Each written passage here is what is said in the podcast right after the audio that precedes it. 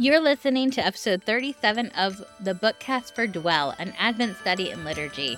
This bookcast has been designed to give you another way to engage with the content of the book. Hi, my name is Rachel Fahrenbach. I am the author of Dwell and your host for these episodes. Today, we're going to wrap up week five with day six as we dwell on this question Do I live as if I believe I am a temple of God? In a moment, I'm going to give you a series of questions related to this main question and I'm going to ask that you journal your responses. So make sure you grab your notebook or journal.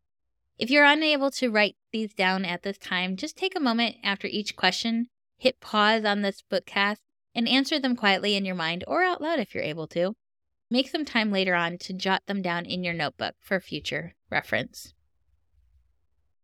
Okay, so let's start with the first question What comes to mind when I think about God dwelling with me? Do I treat my body and my life as a set apart place where heaven meets earth, a living sacrifice? Do I allow the Spirit to renew my life so it looks more and more like Christ? What areas of my life do I struggle to surrender to the Spirit for renewal? And finally, Take a moment to write out your personal confession of God's renewing work in your life and through your life. Thank you for joining me today as we dwelled on this question Do I live as if I believe I am a temple of God?